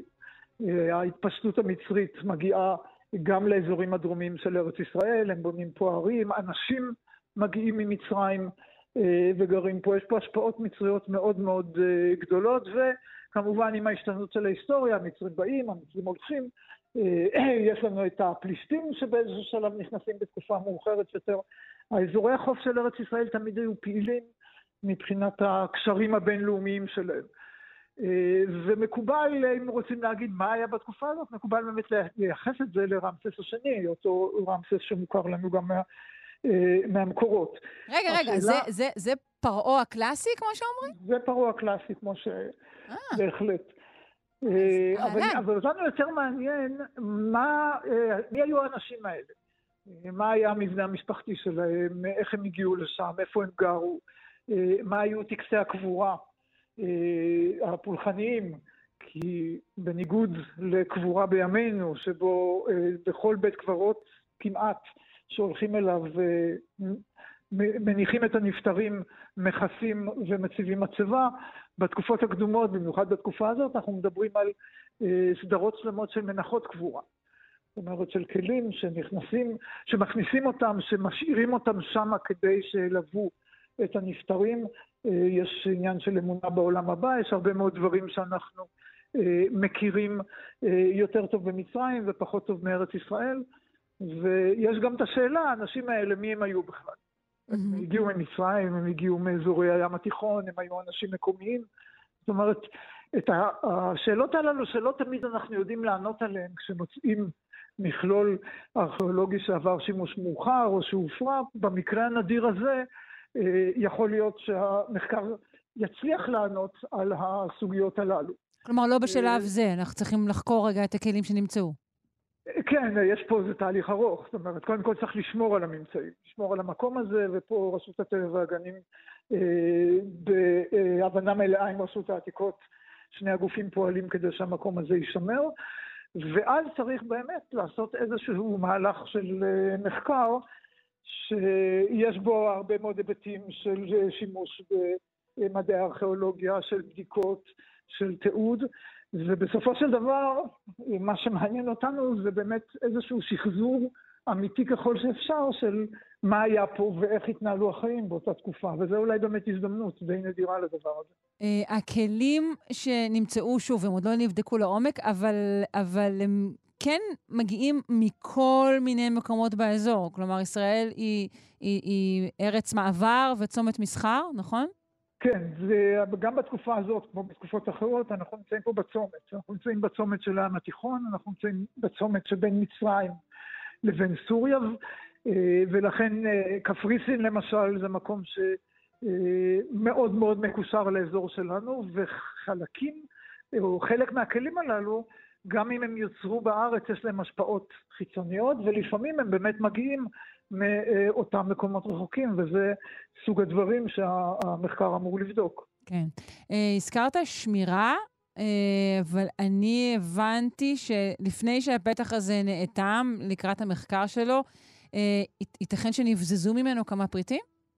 כן, הנושא הזה נמצא בחקירה, נכנסו, מישהו נכנס בשלב בין הגילוי לבין האטימה, ואנחנו בודקים את העניין הזה, לראות בדיוק מה, ואם הוצא מהמערה, אבל באופן ברור, הרוב המוחלט של הפריטים נמצאים במקום.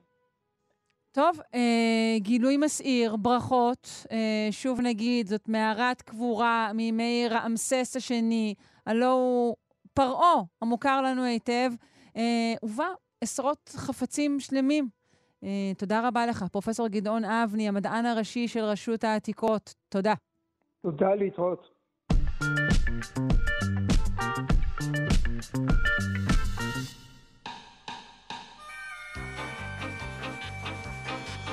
הרכבת מתקרבת, הרכבת מגיעה, בואו ונצא לדרך, הצטרפו לנסיעה. ובאים נוסעים אל התחנה, אין להם כרטיסים, רק ריקוד ומנגינה. צ'יקי צ'יקי צ'ק צ'ק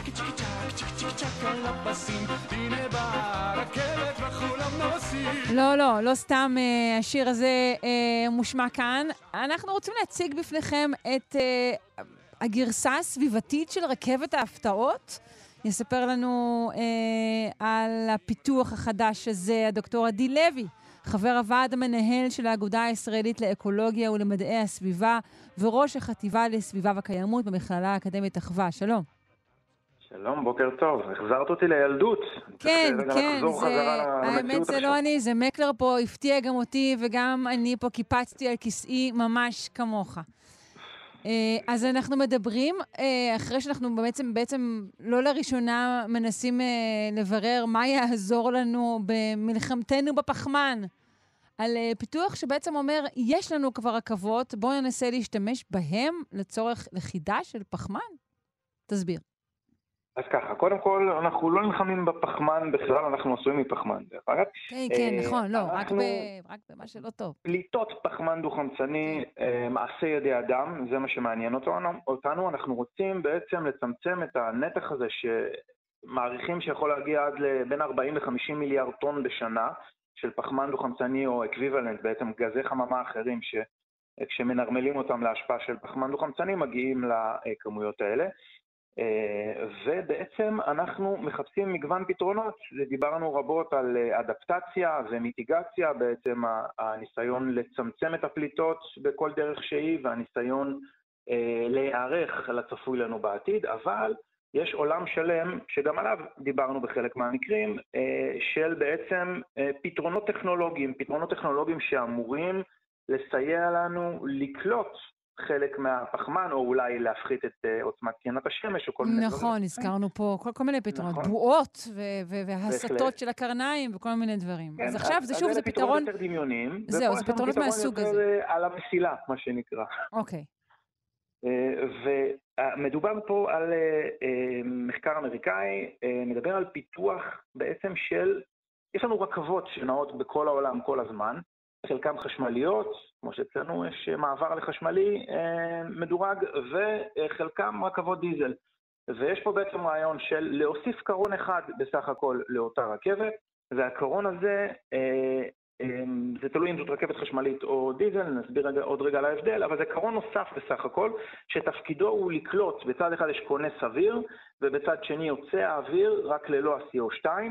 בעצם הוא יכול לקלוט אוויר מהסביבה, אם זה רכבת חשמלית ואין לה פליטות של אה, פחמן דו-חמצני, כי היא לא שורפת דלק, אה, לקלוט אוויר מהסביבה בכמות גדולה תוך כדי תנועת הרכבת, אה, לקלוט ולאחסן בעצם את הפחמן דו-חמצני בצורה נוזלית, זה גם דורש לא מעט אנרגיה כדי לדחוס אותו ולהפוך אותו לנוזלי, ולשחרר בצד השני את האוויר. עכשיו, אם זאת רכבת דיזל, אז אנחנו ממש אה, נרצה להיות צמודים לקטר ולקלוט ממש את הפליטות של הקטר אל תוך אותו כונס אוויר, ואז לנקות מהפליטות האלה את הפחמן הדו-חמצני, אה, ואז בעצם אנחנו באופן ישיר יכולים אה, להפחית את הפליטות של אותה רכבת, ולהוציא מהצד השני את האוויר אה, אה, ללא הפחמן דו-חמצני, ואז בעצם יש לנו קרון שלאורך הנסיעה, לאורך נסיעת הרכבת, אוגר בתוכו אה, פחמן דו-חמצני נוזלי, ובסוף הנסיעה, אה, תלוי אה, לאיזה מרחק מדובר, כן, אבל בסוף הנסיעה, בסופו של דבר הוא מתמלא,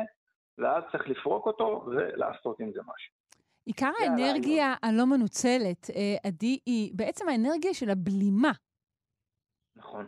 אז אה, אפשר לעשות פה כמה דברים. אפשר, אחד, לרצף את הקרון הזה בפאנלים סולאריים ולקבל קצת אנרגיה נוספת אה, מהשמש, אבל אה, חלק מה, מהקונספט פה זה בעצם להשתמש באנרגיית הבלימה של הרכבת. הרי הרכבת, כמו שאנחנו יודעים, מאיצה בין התחנות, ובמקרה שלנו, שהתחנות כל כך קרובות, זה בשנייה שהיא מסיימת להאיץ, היא מתחילה להאט, ואנחנו בעצם מבזבזים המון המון אנרגיה קינטית, אנרגיית תנועה, שהופכת בעיקר לחום, והברקסים מתחממים, כן, והחום הזה מתבזבז. ובעצם פה מדובר על, כמו שיש לנו ברכב חשמלי, אה, בלימה רגנרטיבית, לייצר חשמל מאותו, מאותו תהליך של בלימה. וכשאנחנו מייצרים חשמל, בחשמל הזה אנחנו יכולים להשתמש לכל התהליך של אה, קליטת הפחמן הדו-חמצני והפיכה שלו לנוזל, כדי לאחסן אותו בכמות גדולה. אה, אז יש פה בעצם אה, שילוב של אה, הפחתת הפליטות, אם זה רכבת דיזל, הפחתת הפליטות שלה ישיר, באופן ישיר, או קליטה של פחמן דו-חמצני מהאוויר, אבל בגלל תנועת הרכבת יש לנו בעצם תנועה כל הזמן בכניסה של הרבה מאוד אוויר לתוך אותם כונסי אוויר, אפשר לדמיין מטוס אה, F-16 כזה עם כונס אוויר גדול, אותו דבר בקרון רכבת, ובאנרגיית הבלימה אנחנו יכולים להשתמש בעצם על מנת לתפעל את כל, ה, את כל התהליך הזה, וזה זה כל הקונספט כן. במלואו. אבל אמרת שהפחמן הזה בעצם הוא, הוא נאגר בקרון המיוחד שהתווסף לרכבת. נכון. אמ, ואז מה? מה עושים או. איתו? ואז מה זאת שאלה טובה. כי אה, קודם כל פחמן דו-חמצני יש לו אה, שוק ודרישה ב, בכל מיני תהליכים תעשייתיים, אפילו אה, אה, אם אנחנו מכינים סודה, בסופו של דבר אנחנו אה, משתמשים בפחמן דו-חמצני דחוס. אבל בגדול, יש לנו כרגע קרון שמלא בפחמן דו-חמצני נוזלי, ואנחנו צריכים למצוא מה לעשות איתו, ופה יש עלויות נוספות שמצטרפות לעניין הזה, אם זה פריקה שלו, וזה ייקח קצת יותר זמן מן הסתם, ויכול לעכב אולי חלק מהלו"ז של הרכבות, או אם זה לא מנוהל נכון. ודבר שני, צריך לראות מה עושים איתו. אז יש כל מיני תהליכים אה, שיודעים אה, להחדיר את הפחמן הדו-חמצני אל תוך הקרקע, או להפוך אותו אה, למינרל מוצק, ואז להחדיר אותו לקרקע או לאחסן אותו בכל מיני דרכים שבהם הוא לא יחזור לאטמוספירה. הרבה פעמים כשמדברים על, דווקא על קידוחי גז ונפט, כשהם מתרוקנים או הופכים כמעט ריקים, אז לא כלכלי לשאוב מתוכם, בעצם הם ננטשים, ומצד שני יש לנו פה אופציה ל, אה, בעצם למלא אותם אה, בפחמן דו-חמצני אה, נוזלי, או עדיף שיהיה מוצק, ואז ניתן יהיה בעצם להשתמש בחלל הזה שיש בפתת הקרקע כחלל אחסון. אז זה פתרון אחד. כן. אבל התהליך צריך להיות משתלם. כלומר, זה נשמע שיש פה עוד, שהקרון הזה, אתה יודע, הוא יוסיף גם עוד אלמנט באמת מסרבל, ואולי לא משתלם, נכון? אז קודם כל, אם אנחנו מוסיפים קרון לרכבת, אנחנו צריכים קצת יותר אנרגיה כדי שהרכבת תיסע, כן, אנחנו מוסיפים בסוף עוד משקל, אה, וזה יכול לבוא גם על חשבון קרון קיים, אבל אה, בסך הכל אה, יש פה פוטנציאל שהם עושים חישוב כולל של עד כמה זה יכול להיות יעיל, אם אנחנו מטמיעים את הפתרון הזה ברחבי העולם, ברכבות, אפשר לדבר על סילוק של כמעט חצי מיליארד טון פחמן דו-חמצני עד 2030, שזה כבר עוד מעט, וזה כי זה פתרון זמין, קיים, פתרון מדף שאפשר להשתמש בו אה, באופן אה, די, די אה, נגיש, ובסך הכל מדובר על פי אלף יותר מהמפעל הכי גדול שיש לנו היום באיסלנד, ביחידה של פחמן דו-חמצני, אז זה כמות משמעותית, חצי מיליארד טון מתוך כן, בהחלט.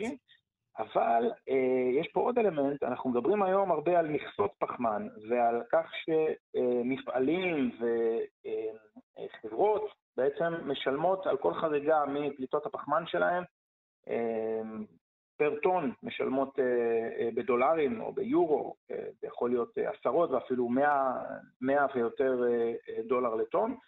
ופה מדובר על כך שאפשר ללכוד פחמן בעלות של סדר גודל של 50 דולר לטון, ואז באמת אפשר לחבר את זה אה, לחברות מסחריות שרוצות לקזז את הפליטות שלהן, ולעמוד בהיתרי הפליטה שניתנו להם, שגם הולכים להתכווץ בכמות עם השנים ככל שיעבור זמן, ו, ואז בעצם הן יכולות לשלם לחברת הרכבת, אה, לרכוש ממנה בעצם את השירות הזה של לכידת פחמן, ולצמצם באופן, את המאזן של, ה, של הפליטות שלהם. כן. באופן uh, טוטאלי. אז, uh, אז בעצם זה יכול להיות גם uh, שירות שאפילו ייתכן שהוא יהיה uh, כלכלי די בקרוב. Uh, הצפי כן? הוא, דרך. אגב, אוקיי. הצפי הוא שלכידת uh, פחמן, uh, בעצם ה, כל הנושא הזה של מכסות פחמן, של uh, מחיר לטון של uh, פליטת פחמן, הצפי הוא רק uh, לכיוון למעלה, עלייה של המחירים האלה. ולכן אה, ייתכן באמת שתהיה היתכנות כלכלית גבוהה לסיפור הזה. אה, אבל שוב, צריך באמת אה, למצוא פתרון, פתרון זמין, יש כל מיני, אבל פתרון זמין לפריקה והאחסון בסוף של אותו פחמן דו-חמצני, באיזה מצב שהוא לא יהיה נוזלי או מוצק, וזאת עוד טכנולוגיה מעניינת, ביחד עם טכנולוגיות רבות אחרות שאנחנו מדברים עליהן מדי פעם.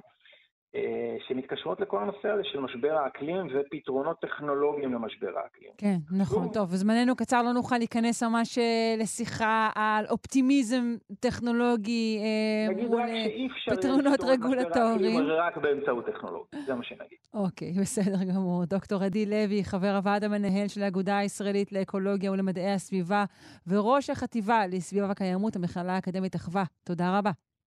תודה ולהתראות.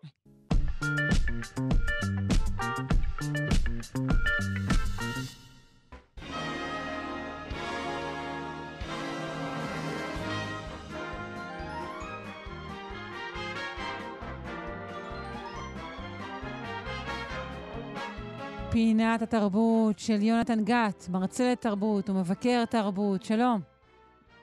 שלום, שרון. אנחנו בפינה שנקדיש לז'אן לוק גודר, נכון? שנפטר בשבוע שעבר.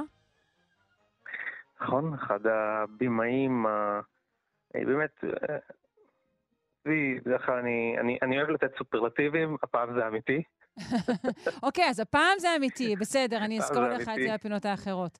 אנחנו אה, באמת מדברים על, באמת בן אדם שאין מילה אחרת מאשר שינה את תולדות הקולנוע. זה נכון.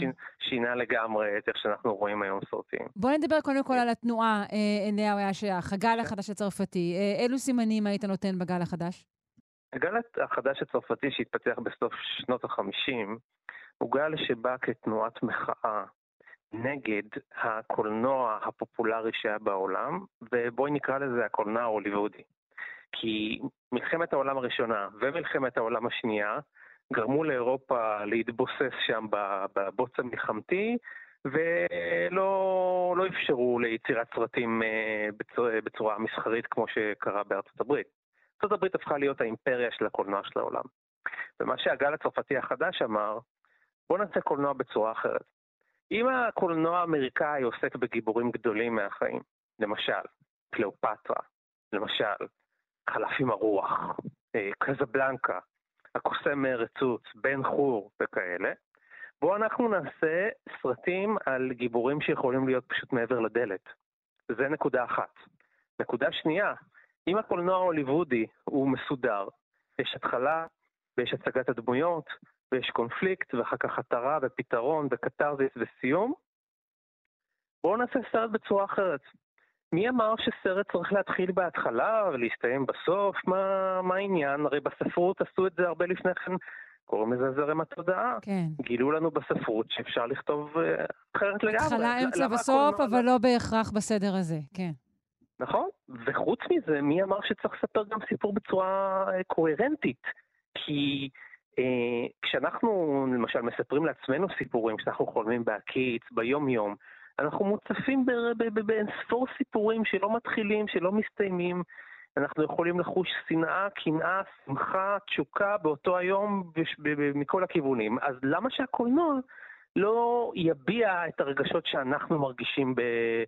במהלך היום בצורה לא מסודרת. עד כמה זה היה כרוך גם ב, ב, במחשבה הצרפתית, בהוגי הדעות הצרפתיים, בסארטר, בקאמי? בוודאי.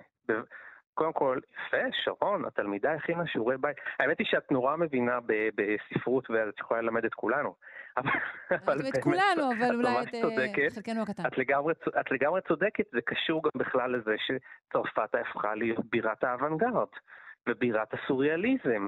היא וברלין דרך אגב. והצרפתים מאוד אהבו את תנועת הנגד. תחשבי על זה שפריז זה תמיד אירופה מול ארצות הברית. כן. ולכן יש לזה הרבה מאוד קשר לאומנות הסוריאליסטית, לאוונגרד הצרפתי, כן. בוודאי בוודאי. וגם לקידוש מסוים לזה... של, של האבסורד. הדברים אינם מובנים האבסורד, ואינם נכון, מפורשים, בוודאי. וגם הקולנוע לא יהיה כל כך מובן ומפורש. בוודאי, הצרפתים אומרים דבר, הגל הצרפתי אומר יותר מזה, הוא אומר... אה, אה, ברגע שמספרים לך סיפור מסודר ומובן, בעצם עושים לך עוול, כי לא גורמים לך לחשוב. אתה, אתה בעצם מקבל כדור אה, סוכריה מתוקה בלי אה, לעבוד בשביל זה, בלי לחשוב, בלי להתעניין, ואתה מקבל סיפור לפני השינה. אנחנו לא רוצים להרדים אותך, אנחנו רוצים לגרום לך, להזיז לך את הגבינה, לגרום לך לחשוב על המשמעות של הקיום, על המשמעות של אה, דרך החיים שלך, על המשמעות של העלילה. ובנוסף לזה, הצעד אולי אחד הדברים האמיצים ביותר, ובראשם עמד ז'אן לוגודר בגל החדש, זה להראות לך איך יוצרים את הסרט, שזה נשמע אז ממש מופרך, אבל היום זה די ברור. מה זאת אומרת? ז'אן תסביר. לוגודר הכניס, אני אסביר, ז'אן לוגודר היה יכול פתאום אה, לעצור את הפריים, לעשות פריז. שזה די, די, די להרוס את התחבולה של הסרט. כלומר, הוא חשף פריז. בפנינו את, את, את אמצעי המבע, מה שנקרא. בדיוק. יש סרט שנקרא אה, לחיות את חייה, סרט נפלא, מהמם. שרואים שם נערת ליווי, אבל רק מהגב שלה.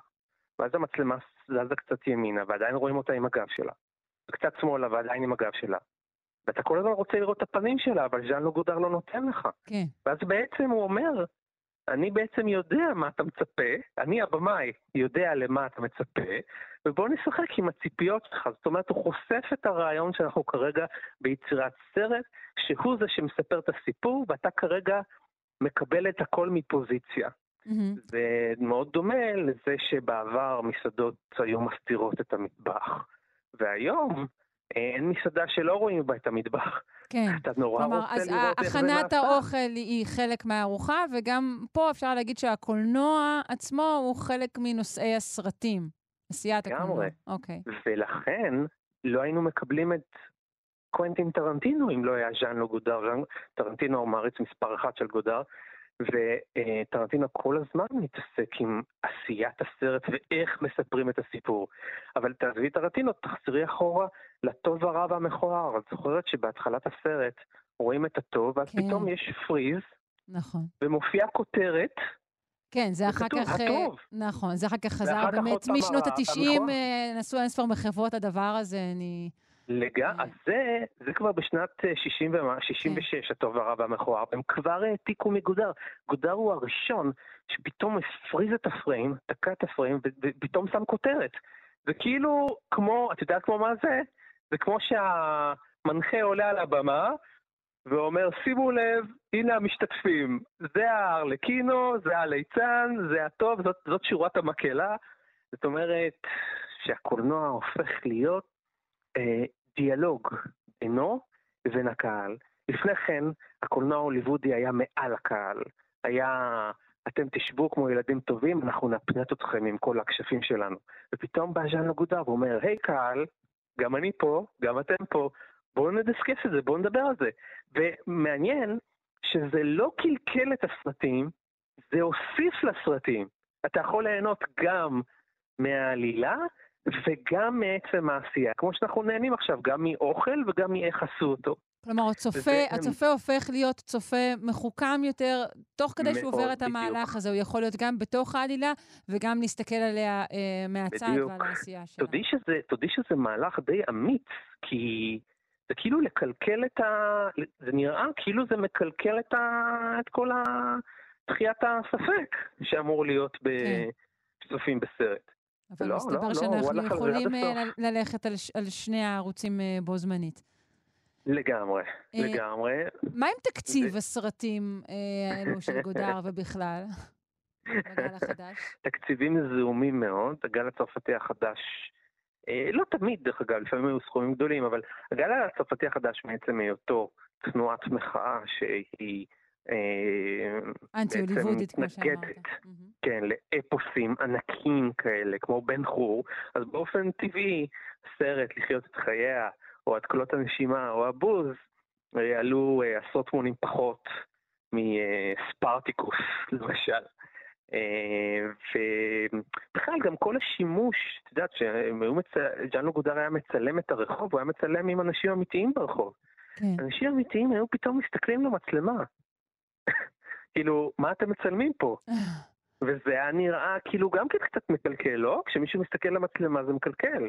או כן. 400 המלכות בסוף הסרט, יש גם פריס פריים וגם הגיבור מסתכל למצלמה. זה אומנם סרט של טרופו, אבל עדיין, מהגל הצרפתי החדש. כן, כן. וגם כן, זה, זה כאילו מקלקל את הכל, אבל בעצם זה רק מעשיר ומעצים. זהו. המבקרים אבל, המבקרים אבל, יונתן, יגידו שהדבר הזה הוא, הוא, הוא גם, כן, שוב, לאו דווקא ביצירתו הראשונה, אבל, אבל לפחות בהמשך, הוא, הוא היה מעיין אה, בלתי נדלה של מנייריזם.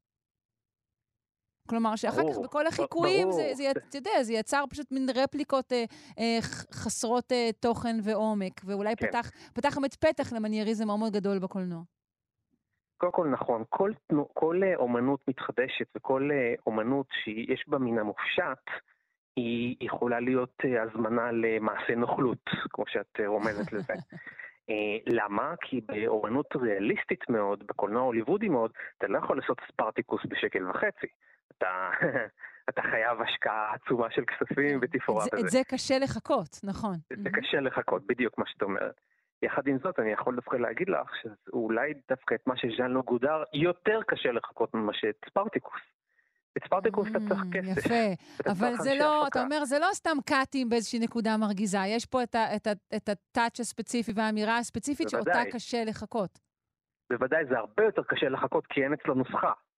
בהוליווד יש את הנוסחה, אצלו הרבה יותר קשה. כן. עובדה דרך אגב, שאלפי, עשרות אלפי בימאים ניסו לחקות אותו, ואנחנו לא יודעים על אף אחד היום, כי זה פשוט לא הצליח להם. כן, זה כמו ודאי. שהרבה אנשים ניסו לעשות פיקאסו, ומי שמע עליהם בכלל. כי הרעיון הוא שאתה לא סתם מקשקש משהו, אתה לא סתם מצלם איזה פריים, זה חייב לגעת לך מתחת לאור. והצופה, גם אם הוא לא עד הסוף אה, מודע לכל מה שהוא רואה, הוא כן מרגיש שהוא עובר חוויה מיוחדת. תראי, זה נכון גם לגבי פליני, גם פליני שינה את הקולנוע, אולי יום אחד נעשה עליו. אבל פליני גם אה, עשה דברים שנראים היום מאוד סוריאליסטיים, אבל אף אחד לא התרגש כמו בסרט של פליני, למרות שהוא לפעמים לא הבין על מה הוא מדבר. כיוון שהמגע הוא בנקודות היסודיות של הנפש. זה שהוא עוטף את זה אחר כך בפריימים שלפעמים הם לא מתחברים, אה, הנה תראי, אף אחד לא יודע להסביר מה קורה בספרות זולה. אף אחד לא יודע להסביר. עם. אה, שני הרוצחים השכירים, טרבולטה וכדומה, כן? כן. אה, אף אחד לא יודע בדיוק מה קרה שם, ולמה זה מופיע בסוף, ולמה הקטע שלהם מתחיל בהתחלה, ולמה הם רוצחים את ההוא, ולמה... אה, אני לא שמעתי עד היום שום הסבר קוהרנטי. ותראי איך כל העולם הריע, הריע ומחא כפיים לסרט הנפלא הזה. טוב, תחפש את אה, לא ברורים. טרנטינו בפארק, תשאל אותו. אה, יונתן גת, אנחנו צריכים לסיים. אה, יפה דיברת, תודה רבה.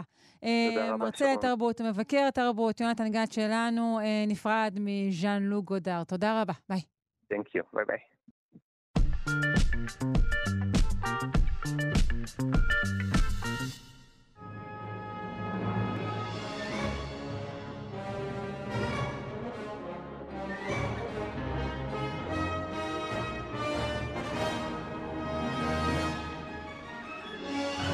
ההיסטוריה המטורפת של העולם עם רן מנהר, עורך ומגיש ההסכת מנהר הזמן. שלום. מה העניינים? אני בסדר, אדוני? יופי. מה? אדוני? גברתי, תקשיבי, כן. ממש, אני- אם אני לא טועה, ברגעים אלו ממש אמורה להתחיל הלוויה של המלכה אליזבת השנייה. אה, טקס הקבורה, בוא נקרא לזה, כי הלוויה התחילה לפני עשרה ימים בערך. אה, וממש ממש, אה, אני חושב שזה זמן טוב לספר על, אה, על המשפחה הזאת, משפחת ווינזור, על השושלת המפוארת הזו. כן, כן. תראי, הס- הסיפור של הממלכה הבריטית המאוחדת, הגדולה, מתחיל בממלכה קטנה, לא מאוחדת ולא בריטית. אנחנו מדברים על המאה התשיעית לספירה. בצפון האי הבריטי יש מדי פעם פשיטות של השבטים הוויקינגים ממזרח, והשבטים האנגלו-סקסים אה, נלחמים אה, מדי פעם. אה, למרות זאת אין איזה קרב ארוך ומדמם, זה מלחמה או איזה סכסוך ככה עצבני. אה, הוויקינגים אה, מתנחלים במקומות שהם פולשים אליהם, מתערבבים עם האוכלוסייה המקומית. ככה השפה האנגלית הגבוהה, המורכבת והמסובכת, שיש לה מקורות אה, ושורשים בגרמנית אה, עתיקה, אה, פינתה את מקומה לאנגלית יותר פשוטה כזאת, ככה שהוויקינגים יוכלו גם לדבר. אה, ומתוך הערב רב הזה של שבטים ואנשים נולדה ממלכת אה, ווסטקס. מכירה את השם? כן. אה, כאילו סקסוניה המערבית, נכון? ווסט, אסקס.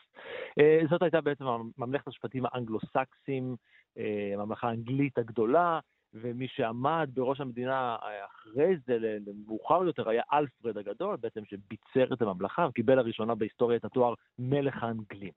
בתוך 200 שנה הממלכה הגדולה הזאת הופכת גדולה עוד יותר, ומקיפה את כל האי הבריטי, גם את אירלנד, גם את סקוטלנד, ובעצם זה הכוח המשמעותי ביותר בצפון אירופה. אבל אז בשנת 1066 מגיע אה, כובש מהדרום, אה, הדוכס של נורמנדי, וויליאם, שלקח את המדינה תחת ידיו. אם ראית סדרה ויקינגים, אז הוא צאצא של רולו.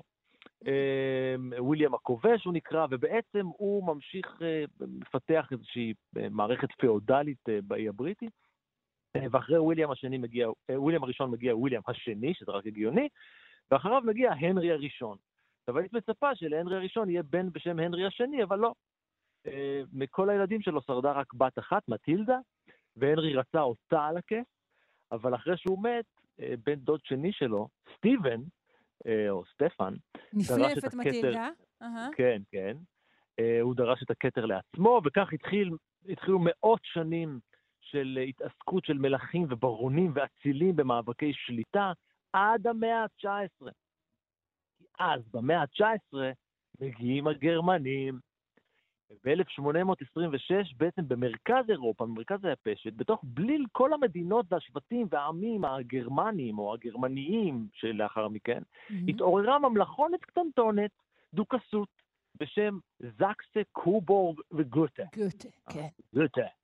והדוכסות נולדה בעצם כשהמלך של סקסוניה, פרידריק, פרידריך אוגוסטוס, הוא תיווך, הוא היה הסנדק של אמנת הילדבורג האוזן, תרשמי. בעצם חלוקה, חלוקה מחדש של כל הדוכסויות של האזור. ואמרו, אם כבר יש שינויים בממלכות, אז יש גם שינויים בכוח אדם. אז ככה יצא שכל הדוכסים מקבלים ממלכות חדשות לשלוט עליהן, וארנסט השלישי קיבל שתיים, את זקס קובורג ואת גוטה.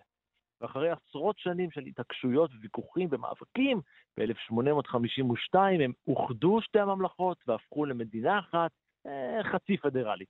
עכשיו, זה ברדק שלם של מדינות וממלכות ושליטים ומשפחות. כל מיני עסקים של אירופים עשירים, זה כן, לא... כן, כן, אנחנו מכירים את זה מהסרטים ומזה וזה וזה, עד מלחמת העולם הראשונה. כי אז נהיה מה שהוא מוכר היום כסדר עולמי חדש, ואם לא המלחמה הזאת, אז היינו מדברים עכשיו על כל כך הרבה מדינות ושמות באירופה. ובמקום זה אנחנו נדבר רק על שושלת אחת, הזאת של ארנסט, אחריו הגיעה, תנחשי מי? ארנסט השני, כמובן. אבל לארנסט השני לא היו ילדים, ולכן השלטון עבר ישירות אל אח שלו, אנחנו מכירים את זה, חוק זה חוק. ואת האח אנחנו מכירים, קוראים לו פרינס אלברט, הנסיך אלברט, אבל הוא היה מת. אז uh, הבן שלו קיבל את הכתר, ומי היה בעלה של פרינס אלברט? מלכה ויקטוריה, כן. יפה, בדיוק, מאנגליה. ואימא שלה הייתה הנסיכה ויקטוריה שהגיעה מזקסה קובורג. אז איך היא הגיעה בכלל להיות המלכה? אם. כי אחד מהבנים של ג'ורג' השלישי התחתן איתה.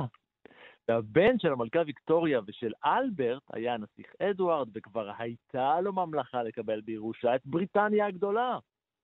רגע, זה אדוארד השמיני כבר? אנחנו... לא. אדוארד... לא, עוד לא. לא, עוד לא. לא, הוא מוותר בעצם על המלוכה בזקסה קוברגוטה, באירופה, בגרמניה, הנסיכויות, ומי שמקבל אותה בעצם היה הנסיך אלפרד האנגלי, הבא בתור. הוא הגיע בכלל משושלת צרפתית סקוטית, כן? והוא הפך לדוכס של ממלכת זקסה קוברגוט וגוטה הגרמנית. בקיצור, משפחת המלוכה הבריטית שלטה עכשיו גם במרכז אירופה. אז יצא שבריטניה עברה מידיים אנגליות לצרפתיות, היו גם דנים בדרך, ואז לסקוטיות, ודרך חתונות ויחסים לידיה של משפחה גרמנית. משפחת זקסה קובורד גוטה שלטה בממלכה במרכז גרמניה ובאימפריה הבריטית. עכשיו, בשנת 1849 נולד בשושלת מכובדת אחרת ארתור ביג. מסלול רגיל של, אני יודע מה, איש אצולה צעיר, מצטרף לאקדמיה הצבאית, הוא בן 20 הוא מגויס לצבא, עובר מסלול של הכשרה לקצונה, משרת איזה עשר שנים בצבא, יש מלחמה של אנגליה בבני שבט הזולו, ובמלחמה הזאת של אנגליה בזולו, באפריקה, בין הרוגי הקרבות, היה גם הבן היחיד של נפוליאון השלישי. מה שנקרא פרינס אימפריאל. לא, איך הצלחת להכניס פנימה עכשיו גם את נפוליאון? תשמע, באמת או. כל הכבוד. את יודעת למה? כי למה? הבן הזה, הבן הזה, היחיד שלו, לואי נפוליאון בונפרט, הוא מת במלחמה. והמוות הזה מכה, מכה את אירופה בתדהמה. את כל אירופה. גם בגלל הגיל הצעיר שלו, אבל גם בגלל שהוא היה התקווה האחרונה של האימפריאליסטים הצרפתים. המשמעות הייתה שבית בונפרט נפל לעד, אין יותר. וב-1880, השנה אחרי המוות שלו, ארתור ביג, הבריטי, מובהל אל הטירה של המלכה ויקטוריה בבלמורל, אנחנו מכירים את השם הזה, והמלכה דורשת הסברים ותחקיר על איך הנסיך הצרפתי מת. אה, אבל מכל, אה, חוץ מהתחקיר וזה, משהו טוב קרה מהביקור הזה, כי המלכה שמה עליו עין על ארתור ביג, והוא מונה להיות המשרת בהמתנה. זה, זה הביג, יהיה ביג. בדיוק, זה מין תפקיד כזה, אולי, אולי זה תואר אה, כזה, קיצור, הוא בחצר שלה. והוא כנראה באמת עשה לה משהו, כי הוא גם מונה להיות המזכיר הפרטי שלה. הוא היה המזכיר הפרטי עד 1901, עד שהיא מתה, עד שוויקטוריה מתה. ובזמן הזה הוא כבר היה ידוע לא כמיסטר ביג, אלא כלורד סטמפורדהאם. כי סטמפורדהאם זה אחת הטירות של המלכה. ולא חלפו כמה חודשים ממותה של ויקטוריה, והוא מונה להיות המזכיר האישי של הנכד של ויקטוריה, הדוכס מקורנוול ויורק, שהפך באותה שנה לנסיך מווילס, וגם אחרי שהוא עלה בדרגה והפך להיות המלך ג'ורג' החמישי, הוא ג'ורג' היה החמישי, הגענו אליו.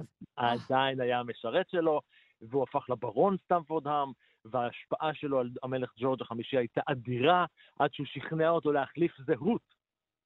במרץ 1917, אני מזכיר, מלחמת העולם הראשונה, חיל האוויר הגרמני מקבל מטוס קרב בשם גתה גי פיר, אה, גתה 4, כן?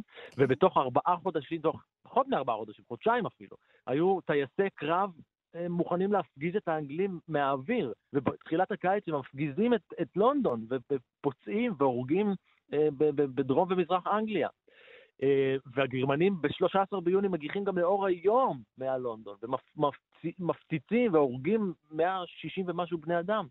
בקיצור, כל המטוסים האלה חוזרים לגרמניה אחרי התקפה קטלנית, הגרמנים מתמוגגים, אבל האנגלים בשוק, כאילו בשנאה, כי אתה יודע, עד אז האנגלים ראו בגרמנים איזה מודל לחיקוי, תרבותית, ספרותית, בכל זאת, אה, בבת אחת הכל השתנה. אנטי-גרמניזם כללי שוטף את הממלכה, ואנשים ממש תוקפים בריטים ממוצא גרמני, עם אבנים, עם מקלות.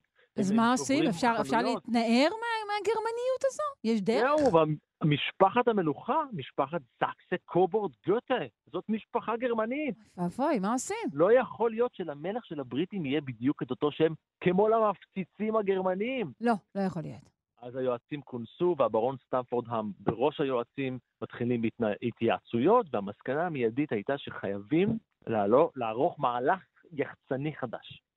אה, סטמפורדהאם אומר, בואו נעשה כמה דברים. אחד, אתם יורדים אל העם. אתם מכירים את האנשים, אתם מתחבבים על ההמון. עד אז אנשים לא ידעו מי זה המלך. מי רואה אותו? איפה הוא?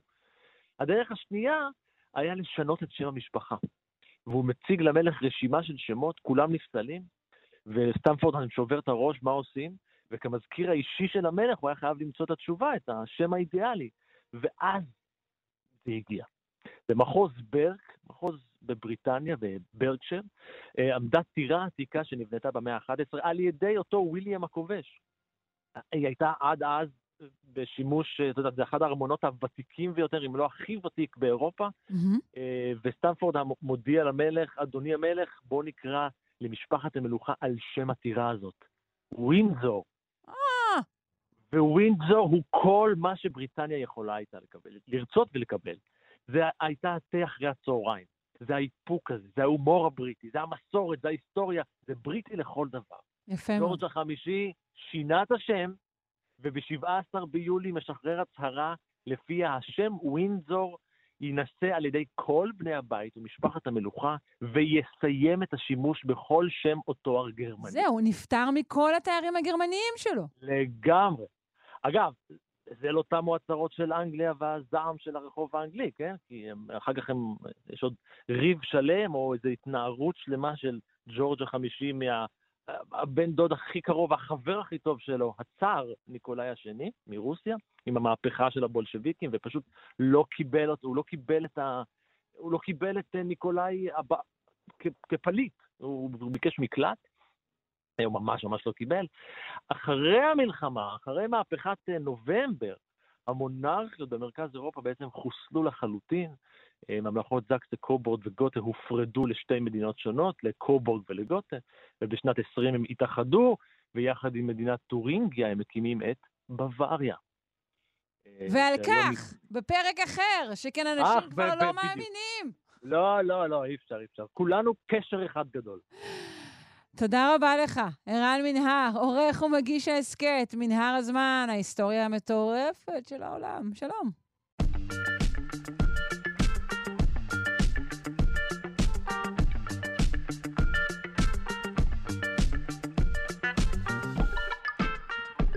עד כאן שלושה שיודעים להיום. אני מקווה מאוד שנהניתם. ערך אותנו רז חסון, הפיק את תמר בנימין, אל הביצוע הטכני היה אלון מקלר, אני שרון קנטור. עמוד הפייסבוק שלנו נקרא כאן, שלושה שיודעים, אתם מוזמנים להיכנס גם אליו. וכמובן, אה, להשלים את כל שהחמצתם אה, באמצעות ההסכת שלנו ביישומון של כאן. המשך יום נעים.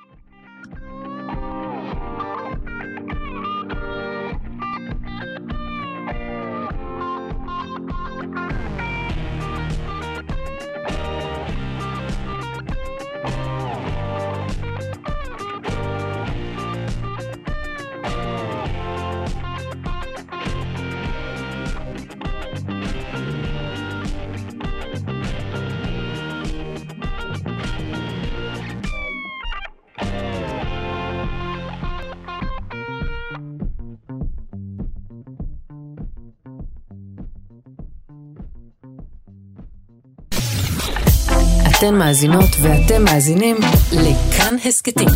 כאן הסכתים, הפודקאסטים של תאגיד השידור הישראלי.